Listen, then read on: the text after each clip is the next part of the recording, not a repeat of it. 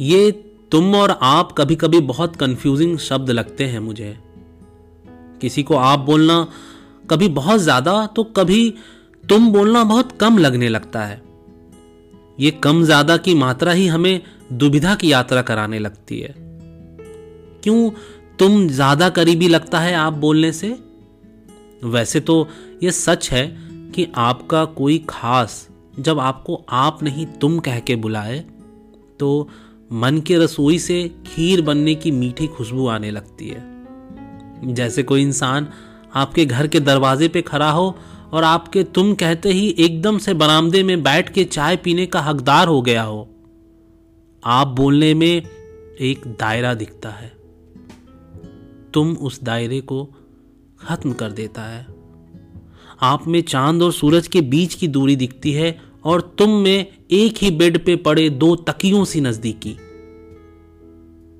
पर ऐसा भी नहीं है कि आप में सिर्फ़ दूरी ही दूरी है। आपके बिना ज़िंदगी अधूरी भी है। अजीब सी जोड़ी है तुम और आपकी। तुम जब बहुत अकेला होता है तो आप उसके साथ होकर कुछ अपनापन महसूस करा देता है। जहाँ तुम की इज़्ज़त नहीं होती, वहाँ आप आगे आकर तुम का स्वाभिमान रखता है। तुम घर पे पहने जाने वाले रोज के कपड़ों की तरह आरामदायक है तो दूसरी तरफ़ आप बाहर अदब के साथ निकलने वाला लिबास। आपकी पहचान तुम के सम्मान से ही संभव है। आपसे तुम तक का सफ़र घर पहुँचने के एहसास जैसा होता है।